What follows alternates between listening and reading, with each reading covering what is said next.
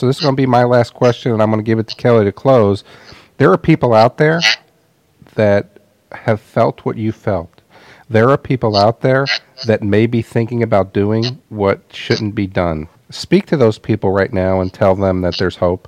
You know, I spent 14 months there at the very bottom of the pit. In fact, I could almost see the bottom of the pit from as far down as I was. And I know the struggle. I, I've been there day in, day out. And I was absolutely 100% convinced, 100% sure that there would be no way that life could ever get better.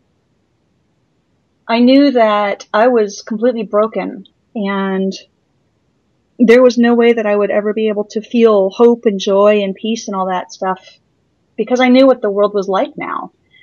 And I knew the darkness that was in me. I knew the darkness that was in the world. And I knew that I was pretty much ruined.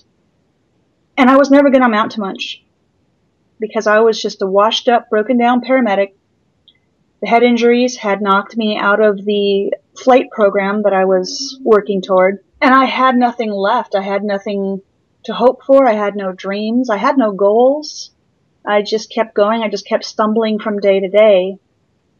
And I was wrong.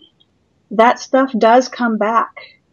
It doesn't matter how thoroughly that forest gets burnt down. Cause I, I was burnt to the ground. I'll tell you what, it grows back. I was wrong. I, I, I had no idea. All that, the hope, the joy, the peace, all that good stuff, it really does grow back.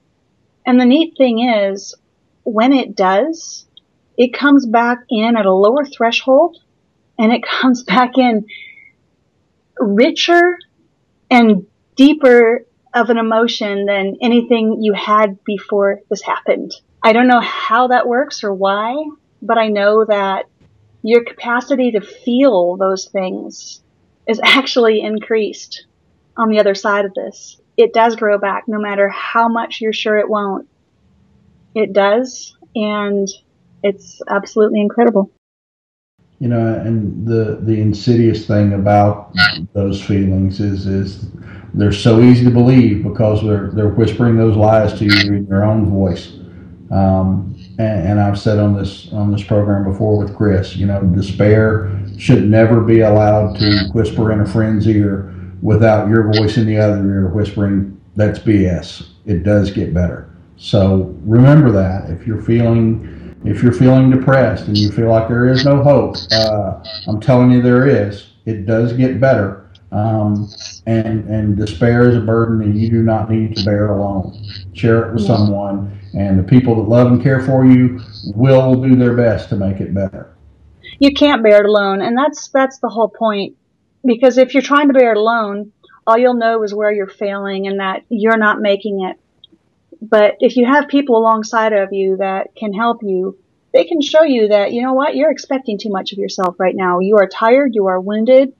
Yeah, it's not, it doesn't seem like enough to you, but you're actually, you're doing okay. We're going to get through this together. And it warps your perspective if you're trying to get through it by yourself because all you're seeing is from a world that's increasingly narrow and very, very small. Mm-hmm. You need somebody to come in and to help you widen your perspective a little bit and to realize that you're believing some things that are not true.